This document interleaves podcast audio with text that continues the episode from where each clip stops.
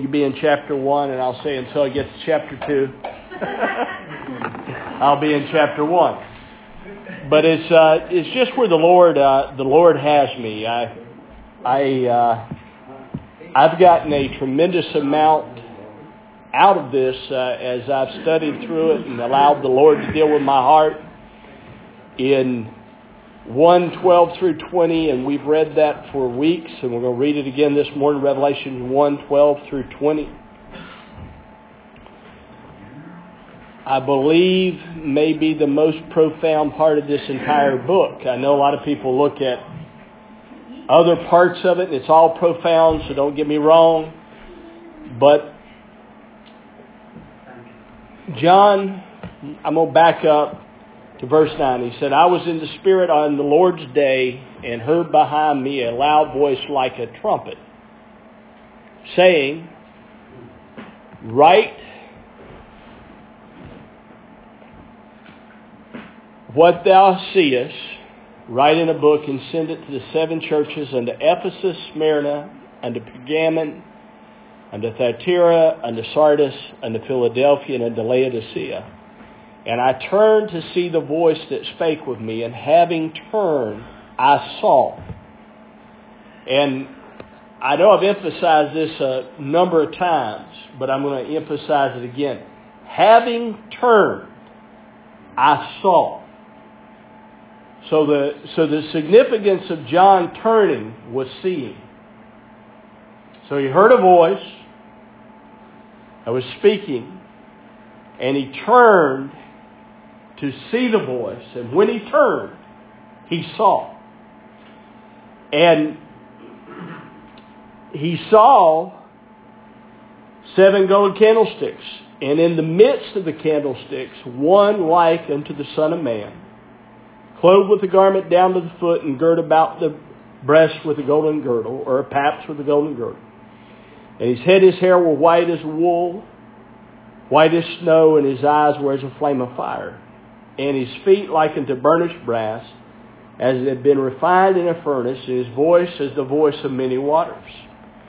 And he had in his right hand seven stars, and out of his mouth proceeded a sharp two-edged sword, and his countenance was as the sun that shineth in his strength. And when I saw him, notice this word saw again, when I saw him, I fell at his feet as dead. And he laid his right hand upon me, saying, fear not, I am the first and the last, and the living one. And I was dead, and behold, I am alive forevermore, having the keys of death and Hades, or death and hell, according to the translation you're reading. Write therefore the things which thou sawest, and the things which are, and the things which shall come to pass hereafter, the mystery of the seven stars which thou sawest in my right hand, and the seven golden candlesticks. The seven stars are the angels of the seven churches. Amen. And the seven candlesticks are the seven churches.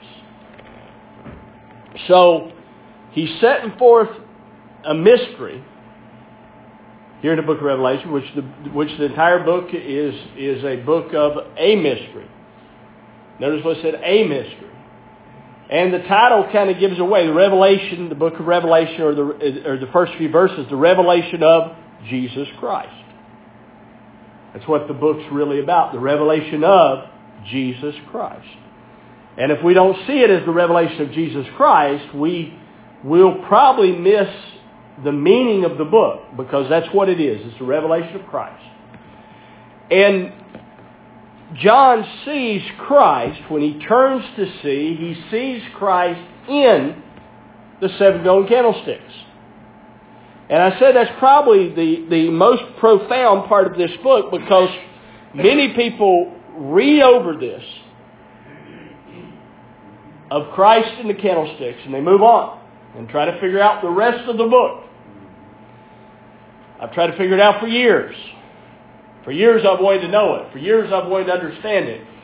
And and somewhere the Lord got my heart to realize I can't know anything unless He teaches me. So unless I come to the place to allow Him to teach me, I won't know what it means. I'll, I'll project what I think it means. But I won't know what it means. It's, it's taught of God, and it's taught in the person of Jesus Christ. Until I see it through the lens of Christ, I won't understand what it means.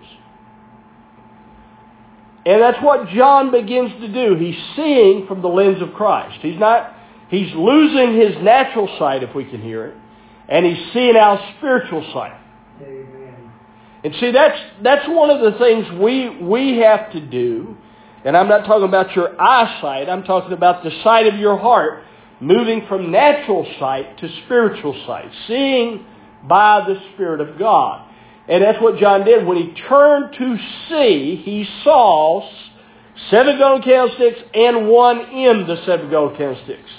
So in the seven churches was one, just one. And he appeared in a very specific way. And we've dealt for weeks on the feet of brass. We've dealt for weeks on the on the being clothed with the garment. We've looked at, at the brass signifying the death of the cross and all that the cross speaks of its death. We've looked at the garment signifying the high priest and the change of the order of the priesthood as declared in the Scripture. And now we're looking at his countenance this morning. We're starting to look at the countenance of the Lord. So, so what I want us to consider here is what John saw by was the countenance of the Lord. How I, I wrote a question out and I said, how did John see? Amen. Verse sixteen, verse sixteen of this chapter, and he had in his right hand seven stars, and out of his mouth went a sharp two-edged sword, which we know that's the Word of God. And his countenance was as what? The sun. So how John sees is through the countenance of the Lord. The countenance was as the sun. What does the sun do? It shines, and what else does it do? It gives light. So when the sun moves away from the earth, what happens? As, as the earth or the earth revolves around the sun, what happens? Go, you, you, you go into light and darkness, right? According to the positioning. But here, John sees by the countenance of the Lord. And so, so this is a whole different sight than the sight of natural of the natural sun. This is a whole different seeing. It's not natural seeing. It's through the countenance of the Lord. Now, Zechariah prophesies of a day, if you if you want to turn back, I'm just going to read the one verse, but I've put verses here, six through nine. I'm just going to read the one verse that's on your paper for now. He says, on that day there will be no light, no cold or frost. It will be a day known only to the Lord, without day or night, but when evening comes, there will be light. Now we read this, and if I read it by natural understanding, I'm looking for a physical day, like Zechariah says. But he's not speaking of a physical day, he's speaking of Christ. And he goes on here in this, in this. Uh, if you go back and read all these verses, and I said I'm not going to, and here, here, here I'll want to jump back there and do it anyway, but I'm, I'm trying to move on. If you go back there and read it, he speaks of the Spirit coming in this same place, and the Lord's name being one, and the Lord being king over all the earth. So he's declaring the Lord Jesus Christ in Zechariah. Isaiah sixty, no longer will the sun be your light by day, and the brightness of the moon will not shine unto you, for the Lord will be your everlasting light, and your God will be your splendor. And again, most of the time we read this, and people will think out of their natural mind, and they'll look at a natural day. That's what they do. That's what we do. But light has to do with the Lord Jesus Christ. He says, I am what? The light of the world. So until I see that light is Him, and He's the light we see by as a Christian, then I won't comprehend life. I'll only comprehend from the natural sense of life. I won't comprehend from the spiritual sense of life. It's what he says, I am the light of the world. So all life, even when you go back in the Old Testament and God created the heavens and the earth and he made light, that natural light that he made was speaking of the light that was going to come in the person of Jesus Christ. And what did the light do? It divided the darkness from the night. What does Jesus do? He divides the darkness from the night. He's who divides it. See, without him, there's no division of darkness and light. You know that? There is none. He is a division of light and darkness, and then it's to understand what light and darkness is. Well, you come to, flip to Mark ten. I have to slow down because I want to preach and take off and and run, because that's what I like to do. Verse forty-six. And they came, come to Jericho, and as he went from Jericho with his disciples and a great multitude, the son of Timaeus, Bartimaeus, a blind beggar, was sitting by the wayside, or Bartimaeus, blind Bartimaeus. And when he heard that it was Jesus the Nazarene, he began to cry out and say, Jesus, thou son of David, have mercy on me. And many rebuked him that he should hold his peace, but he cried out the more a great deal, thou son of David, have mercy on me. This is so significant what Bartimaeus says, because if you if you study the Gospels, what were the Pharisees trying to do? Anybody know? They were trying to they were trying to deny that he was the Christ. So when Bartimaeus is crying out, thou son of David, in other words, he's saying, you're the one that was to come. So he's believing that Jesus was the one to come when he calls him son of David, because son of David goes back into the prophets that Christ was going to come from the lineage of David.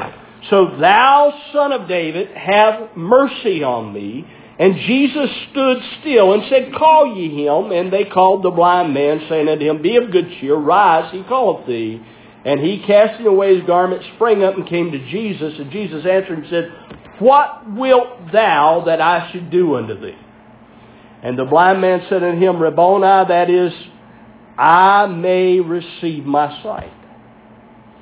And Jesus said unto him, go thy way, thy faith hath made thee whole.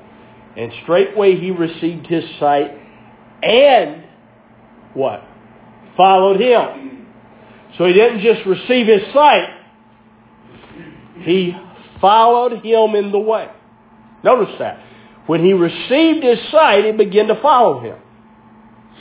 And in a spiritual sense, that's exactly what happens. When we receive our sight, we should sell out and follow him. Now, I believe in him naturally healing eyes. So don't, don't get me wrong. I believe in natural healing. But everything here has a spiritual significance. Bartimaeus could not receive his sight until Jesus came. Amen. It was impossible. Because man couldn't receive sight till light come. Because he's light. So man, up until Jesus coming in the form of man, man had no sight. Whether he was naturally blind or naturally could see, he had no sight. And many men in the earth have no sight from God. They have eyesight. And I and I, and again, I don't want to belittle someone being blind, because that has to be just a horrible thing to be blind. But a lot of a lot of people that are blind live full and prosperous lives. But you may have eyesight, natural sight, but not have any spiritual sight. And what changes sight is light. And light deals with the person. That's, that's what John saw in Revelation was one. I turned to see the voice, and he saw one in the midst of the seven colored candlesticks, and his countenance was bright as the sun. So the light that he was seeing from was the light of the Lord. Yes. Was a whole other light. Yeah. Glory to God. And so we that are born again are born to see. So you turn to John three. John three.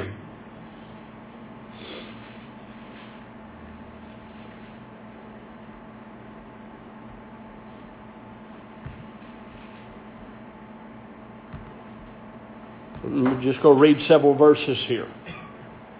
Now there was a man of the Pharisees named Nicodemus, a ruler of the Jews. The same came unto him by night and said to him, Rabbi, we know that thou art a teacher come from God, for no one can do these signs that thou doest except God be with him. Now, now as I stop here and I look at Nicodemus, Nicodemus is what? A Pharisee.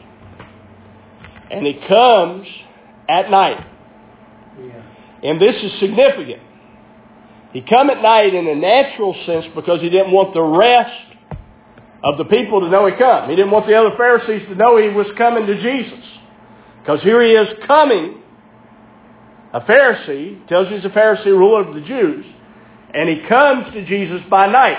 And from a spiritual sense, Nicodemus was in the night. So he comes, and Jesus said unto him, Verily, verily, I say unto thee, except one be born again or born anew, he cannot see. What can he do? Amen. He can't see the kingdom of God. So unless you're born again, anew or above, you cannot see the kingdom of God. You're blind to it. It can be right in your midst, and you won't see it. And and if you if you look at that, look at what Nicodemus said to him. What, how does this even have anything to do with what Nicodemus said? If you go back up and you read it, Rabbi, we know that thou art a teacher come from God, for no one can do these signs that thou doest except God be with him. Because Jesus was the kingdom of God in, in manifestation. That's how. Unless you be born again, you cannot see the kingdom of God. Okay? So he so he he, he throws out to him, you got you you got to be born again. Nicodemus saith unto him, How can a man be born when he's old? Can he enter a second time to his mother's womb and be born? Jesus answered, Verily, verily, I say unto thee, except one be born of water and the Spirit, he cannot enter the kingdom of God. Kathy, you want to shut that door? Or, or Dave? That which is born of flesh is flesh, and that which is born of spirit is spirit. Marvel not that I said unto them, You must be born anew. The wind blows where it will, and thou hearest the voice thereof, but knowest not whence it cometh or whither it goeth. So is everyone born of spirit. Nicodemus answered and said unto them, How can, notice what Nicodemus says, how can this be? Now, Jesus is answering him. You know, we read a lot of, lot of verses of Scripture, and we don't see sometimes Nicodemus asks a question. How's this going to be? Jesus answered and said, Art thou a teacher of Israel, and understandest not these things? So you go, go back to the start of the chapter, what did it say? Nicodemus was a ruler of the Jews, a Pharisee. So Jesus just puts it to him and says, You mean you're a teacher? And you don't understand this? You're a teacher of the Jews. You're coming to me. And again, if you go and read the Gospels, the Pharisees hated, for the most part, Jesus. So here, here's Nicodemus, a Pharisee, coming to him by night. And Jesus confronts him, and, Hey, you're a teacher of Israel, and you don't understand these things? Verily, I say unto thee, we speak that which we know, and bear witness of that which we have seen. Yes. And you receive not our witness. If I told you earthly things and you believe not, how shall you believe if I tell you heavenly things? So the new birth, what he's talking about is the new birth, is he not? Amen. It's what they're talking about. It, can everybody follow me so far? They're talking about the new birth, are they not?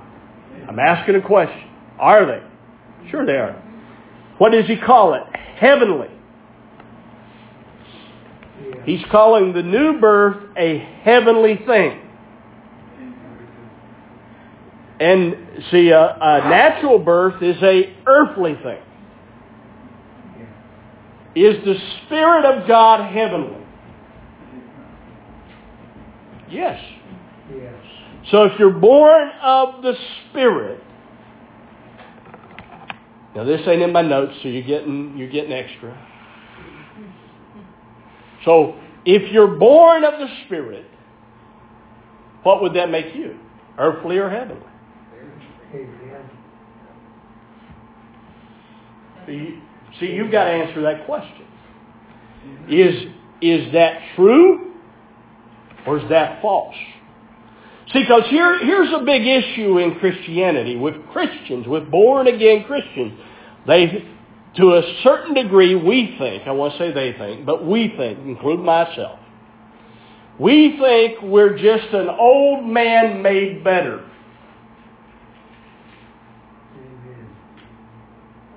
That ain't true. That's a lie. But that's what we think. That we're just an old man that got our sins forgiven. No. Jesus tells Nicodemus, that which is born of the flesh is what? Flesh. flesh. He divides it. See, he's light, right? Remember, I told you he's light. And light divides what? Darkness. That which is born of the flesh is what? Flesh. No way you can slice it. It's flesh. That which is born of the Spirit is what? Spirit. And he said, if I tell you of heavenly things, so, so here we have to get a hold of this, heavenly things are spiritual things. Amen. That's what heavenly things are. They're of the Spirit. Natural things are earthly things. It's that simple. Amen. May not be simple, but it's but that's the truth. Verily I say unto you, we speak what we know, we bear witness to that which we have seen, and you receive not our witness. If I told you of earthly things and you believe not, how shall you believe if I tell you heavenly things? Remember what Nicodemus has asked him. How will this be? How will these things be? And no one has ascended into heaven but he that descended out of heaven, even the Son of Man who is in heaven. And as Moses lifted up the serpent in the wilderness, even so must the Son of Man be lifted up. And we'll stop again. This is how it will be. This is how you're going to be born again, Nicodemus. This is how this is going to come about. As Moses lifted up the serpent in the wilderness, they're going to lift me up. They're going to, even so must the Son of Man be lifted up, that whosoever believeth on him may have eternal life. Yes. Yes. Now here, here we get an eternal life. Mark that in your heart. For God so loved the world that he gave his only begotten Son, that whosoever believeth in him should not perish, but have eternal life. Mark it again. Eternal life. For God sent not the Son into the world to judge the world, but that the world should be saved through him. He that believeth on him is not judged. He that believeth not hath been judged already, because he hath not believed on the name of the only begotten Son of God. And this is judgment, that what? Light is come into the world. And men love darkness rather than the light, for their works were evil. For everyone that doeth evil hateth the light, and cometh not to the light, lest their works should be reproved. But he that doeth the truth cometh to the light, that his works may be manifest, that they have been wrought in God. Flip with me back to John one. And, and verse four. John one, four. In him, in who?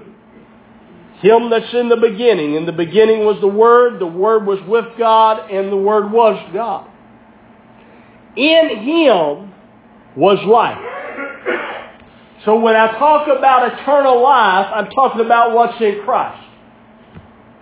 See, see here, this big mystery of life. We're going to have eternal life and live forever. That's that's true. That's true. So I don't want nobody to lose me. But it's what is life. See, we we perceive that having eternal life is me as I am, someday physically living forever.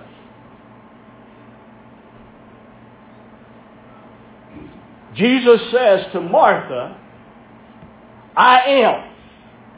He says to her, he is what?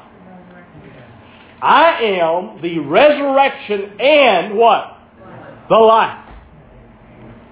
So life is him. Amen. In him was life. And the life was the light of men. So if I don't have the life in me, I don't have the light in me. I can't see.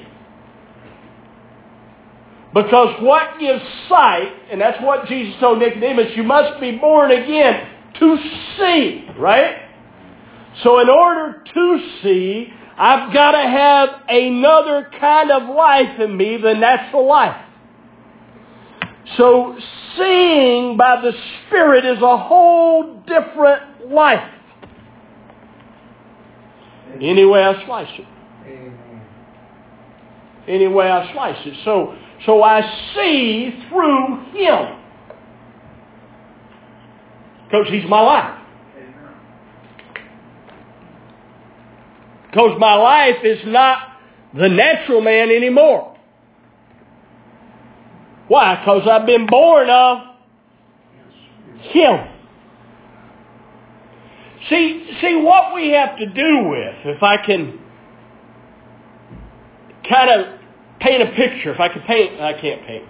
But if I could paint, if I painted, you all laugh. Not the most artistic person. I'm not good at drawing, not good at painting. Sure can't play the drums. So, so if I could paint the picture, though, when Jesus said to Nicodemus, when Nicodemus said, how will this be? He says, the Son of Man's got to be lifted up as the serpent in the wilderness. That's how this is going to be. You're going to reckon yourself dead through my me being lifted up. You're going to come to death of this old man. You're going to understand that when I died, you died. And you're going to come to life by me. That's how it's going to be. So when I get born again, I'm not just a sinner saved by grace. That's not the truth. I'm a new creation created of God in Christ Jesus. That's the truth. And I'll either hear that and walk in it or I won't. And if I hear it, I'll turn to see it. Just like John heard the voice and he turned to see the voice. And a lot of times what we turn from, and you, you, you talk about John, John was a Jew. And if you study the Scripture, I was reading somewhere this morning and last night, and it, and it was in the book of John. It's probably chapter eight through eleven. I can't remember now, but somewhere in there, they, they were mad at Jesus because you're making yourself greater than Moses. You know, you're making yourself greater than Abraham. And, and we follow Moses, they said. Well, you follow Moses. But Moses won't bring you to life. See, see, I go back and read the book of Moses, and I do, I do that a lot because Moses speaks of Christ. But I read it looking for Jesus. So when I read the book of Moses, the book of Moses, which is really Genesis, Exodus, Leviticus, what Numbers, Deuteronomy, I do that looking for Jesus. Yes. Because it testifies of him. And I see it declaring him. But if I get stuck there in my, you know, in Moses, and that's what the Jews were, and this is my point with John. John turned to see the voice. John was a Jew, so as a Jew, he grew up in Judaism. Okay? So, so you, you, you, you, you ever met Jewish folks today? I, I know some that, that are natural practicing Jews. And they, and, and probably not as, as it was in that day, but they were probably schooled in their religion a whole lot more than Christian people were. So they were schooled at being Jews. And they believed the law of Moses, right? So John turned, you know, he, he, he was already a believer. Would, would you believe John was already a believer? Amen. Sure he was. He's already a believer. He said, I was in the Spirit on the Lord's day, and I turned to see the voice. And he turned and saw. And a lot of what John turned for, from, I believe, and I'll note, say I believe, was religion. Same as Paul. Paul was a Pharisee. Okay, go back and read Paul's story. And Paul begins to teach grace through Jesus Christ. Now, he was a Pharisee, a, a, a knower of the law of Moses. That's what he grew up in. So when, when the Lord got a hold of him, he began to turn. And he began to see the work of the Lord Jesus. And he began to declare the work of the Lord Jesus. And see, in the work of the Lord Jesus, he doesn't leave you an old man just getting by. That's not what he did. He didn't leave us old men just on our way to heaven getting by. No, he made us new creatures. We're born of His Spirit. If we can hear it, we have His very living substance within us. Amen. The substance of God is in you. How? Because you've been born of His Spirit. That's the substance of God. How many believes the Spirit is God? So if the Spirit of God is in me, what's in me is the substance of God. But is that the reality in my mind? No. Most of the time, the reality in my mind is what I can see, what I can hear, what I can taste, what I think out of the natural man. And see, what God is working to do, I'm not going to say try to do because He's doing it. He doesn't try. He does. All right? So what He is doing is transforming our mind that we don't think the same. See, he, he doesn't try to transform, He does. So He's transforming and renewing our mind to the mind of the Spirit. To where my origin isn't my mother and father, my origin is Christ. It's a whole different origin. Whole different man, whole different creation. Well, turn to John ten.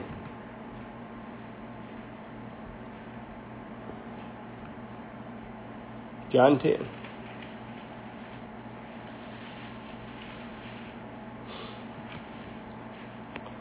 I'm going to go a couple more places and we'll be done this morning. Lord help us. John ten. Jesus said, I'm the door, verse ten, verse nine. I am the door. And I, and when He says this, I go back in my heart and my mind to the Old Testament door of, of the children of Israel. The picture I see here is when the children of Israel first sacrificed the lamb, the first place, where did they first sacrifice the lamb? They first sacrificed it in Egypt. Yeah. And they took blood and they painted over the door, right? Put the blood over the door. And they entered into the door. You, you ever get that part of it? They take the sacrifice. There, they're in Egypt. They take the sacrifice. They paint, put the blood over the door, and they go into the door. You ever get that part? They enter into the bloodstained door. Okay?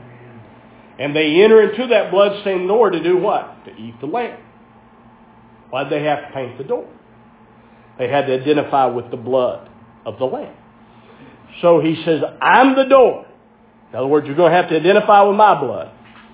By me, if any man enter in, he shall be saved, and shall go in and out, and shall find pasture. For years, I'd read this for years. And I had my idea of what this meant. You ever had your idea of what something meant? And I'm sitting before the Lord, and the word origin just begins to come in my spirit. And I just keep hearing it, origin, origin, originate. I started looking it up. That's what I do. I started looking up these words. I started getting my, uh, I've got my Strong's on the computer, but I started getting my Strong's out and going into the word, the the the word used for that word. I don't remember how far down the line I went, but I go into the word. The word used for that word, and so on and so forth. And guess what one of the words was? What was the meaning of one of the words? Origin. So in the definition, this was in my spirit, and I start looking. And I and then I see what he's saying.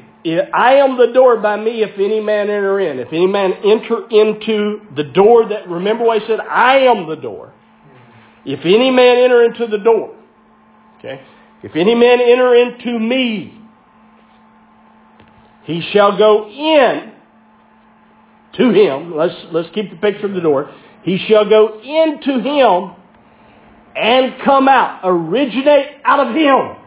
Amen. Come out of him. Go in and out and find pasture, because the origination is no longer in the old man. You go into him. He's the door. And you come out of him. You're birthed out of him. You're Your life is out of him. It's no longer in the old man. And then you find pasture. The Lord is my shepherd. He leadeth me where? Into green pastures. And the green, speaking of fruit, it's green, it's lush. So so we originate out of him. And, and, and you say, well, Brother Wayne, where else does that go? To Galatians.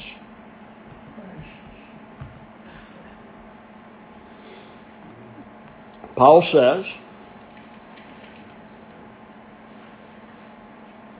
verse uh, thirteen. One, oh, just read the whole book and you'll find it. Galatians one thirteen says, see, if you start in chapter one, you'll really find it. That's where I'm at. For ye have heard of my manner of life in times past in the Jews' religion. See here, he was in the Jews' religion. He was a Pharisee.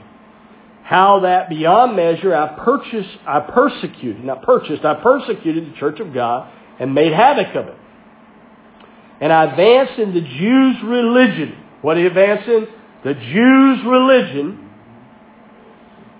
Beyond many of mine own age among my countrymen, being more exceedingly zealous for the tradition of my fathers. But when it was the good pleasure of God, say good pleasure of God.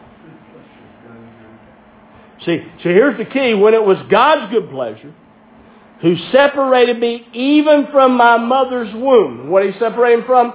His mother's womb. Now, now I'm going to... This mother's womb to me represents two things. It represents the natural man. It also represents his Jewish religion.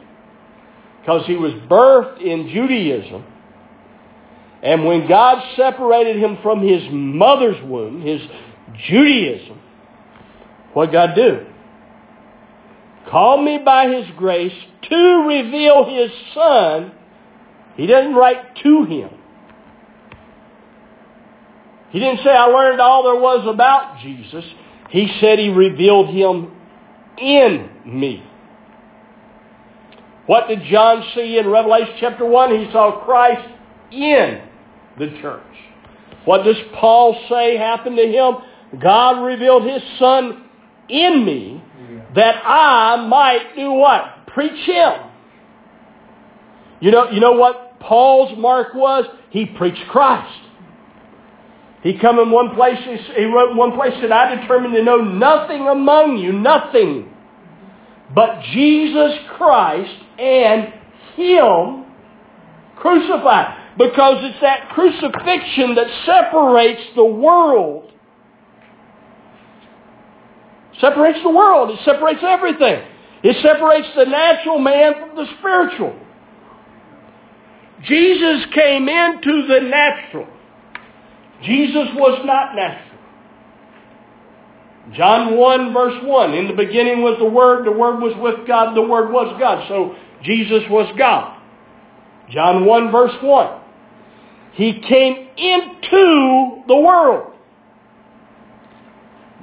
And he brought us through the cross out of it. Now we're in the world, Jesus says, but we're not what? Of the world. That's what he says. How am I not of the world? Through him. See, see, this is why I have to have spiritual sight. If I don't have spiritual sight, I'll still think I'm of the world.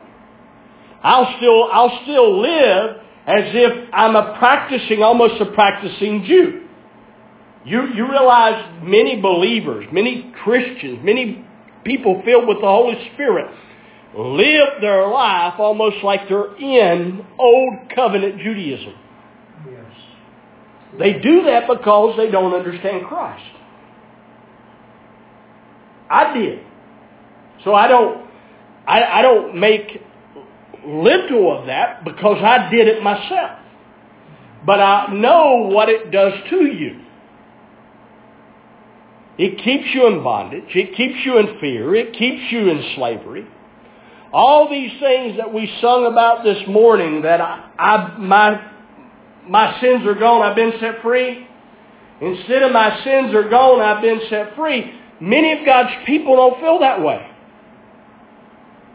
You know that? God's people. You don't, you don't have to worry about the world right now. We're, I'm talking to God's people. Many of God's people can sing that song, but on the inside, they don't feel like their sins are gone.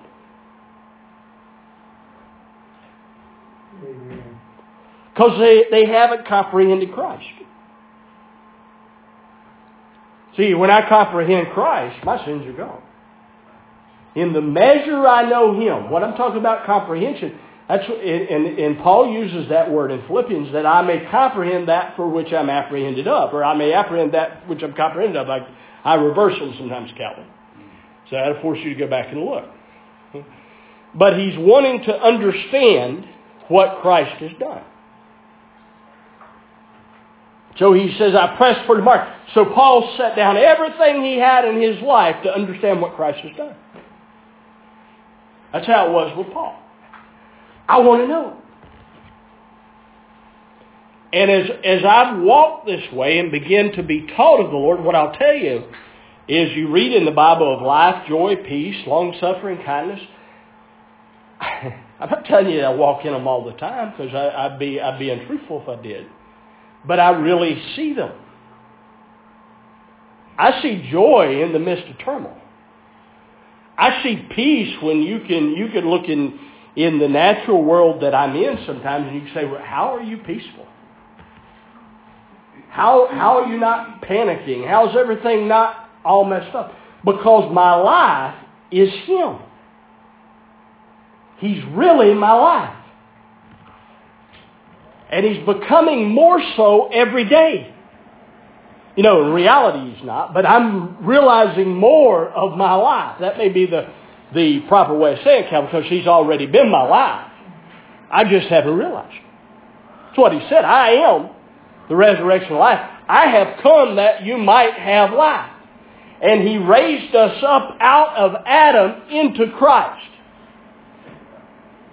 If, if, if, I, if people would just hear that little bit of, of gospel truth. You were in Adam. How many believe the Bible says you were in Adam? Raise your hand. How'd you get now? How'd you get there? You got, you were born. Now how'd you get in Christ? There you go. You're in Christ. So you're in Christ. So you're raised up out of Adam. Adam's earthly. Let's, let's talk about this being raised up for a minute. Just, just follow me. Adam's earthly, right?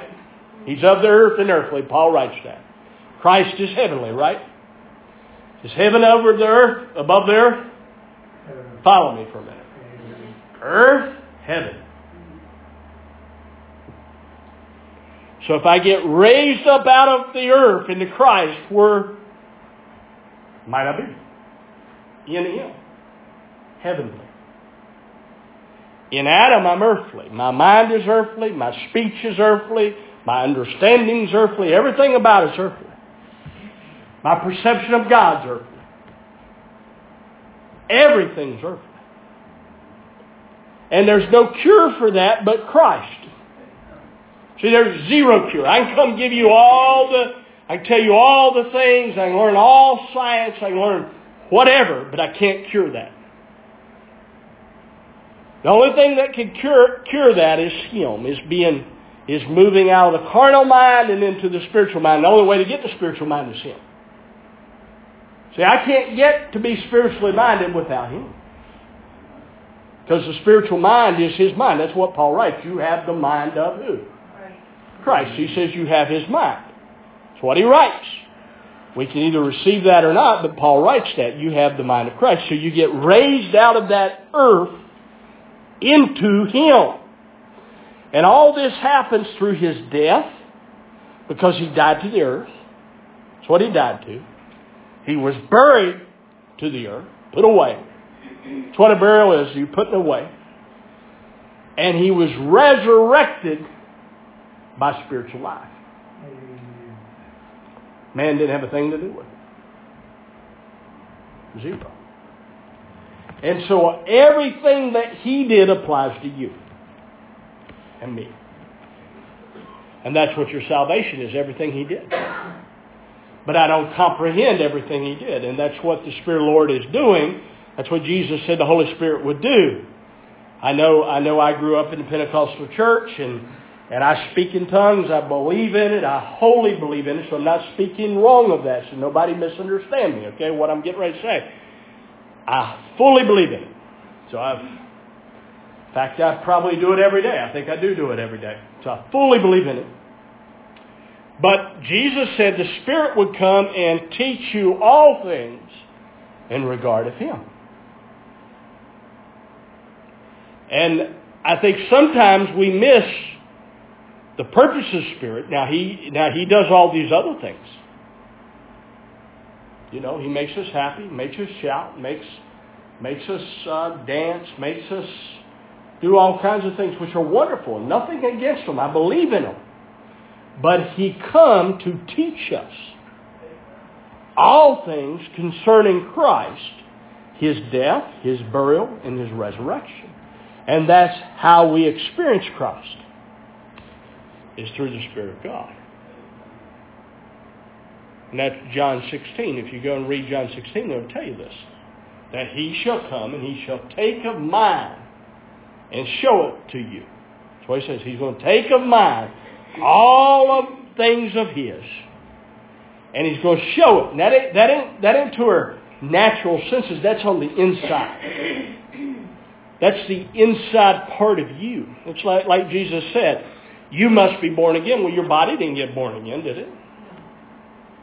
You got, you come to the new birth, and your body's the same body, and it's got older every day. I would like for it to went back and got younger and rejuvenated and all those things, but it just didn't work that way because He was speaking to the inside of man, to the heart, the soul, the mind. You must be born again, the soul. You, that's who you are, the soul, must be born again of His Spirit. And He births you into Him, that now He can fill you up with Himself. You've been filled up with everything but God in the natural realm. But in the Spirit, you'll be now filled with God. And that's really what He's doing. is filling us up with himself. Well, I've I've made it two weeks in a row under an hour. These are the